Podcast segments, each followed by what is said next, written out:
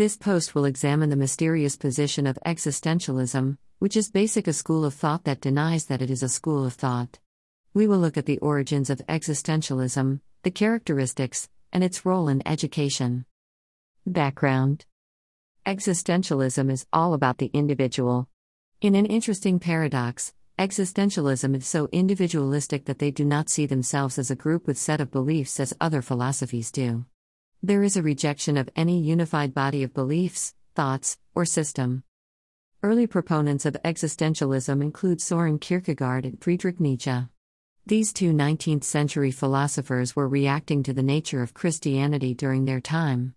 Kierkegaard focused on emphasizing the responsibility of the individual believer and their choices within religion. Nietzsche went in a different direction and became convinced that there was no God and that man was responsible for his actions alone. This conclusion eventually drove Nietzsche crazy in a literal manner. Between the extremes of Kierkegaard and Nietzsche is where most beliefs of existentialism are. Primarily, existentialism is trying to regain the lost of the individual. This sense of lost may have come from more and more people living in cities to work for others, along with the growth of the government in providing services. The existentialists longed for the day when people were independent and could do what they wanted in return for the responsibility for their actions. Philosophical implications According to existentialism, a person must define who they are. Defining who you are is not left to an absolute self or natural law but to the person who existence. Reality is found within the individual person.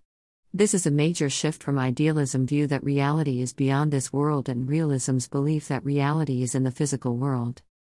Truth is based on a person's choice. People believe what they want because they want to.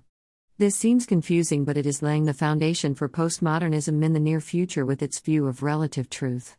Now, the individual is the source of authority and not any other code.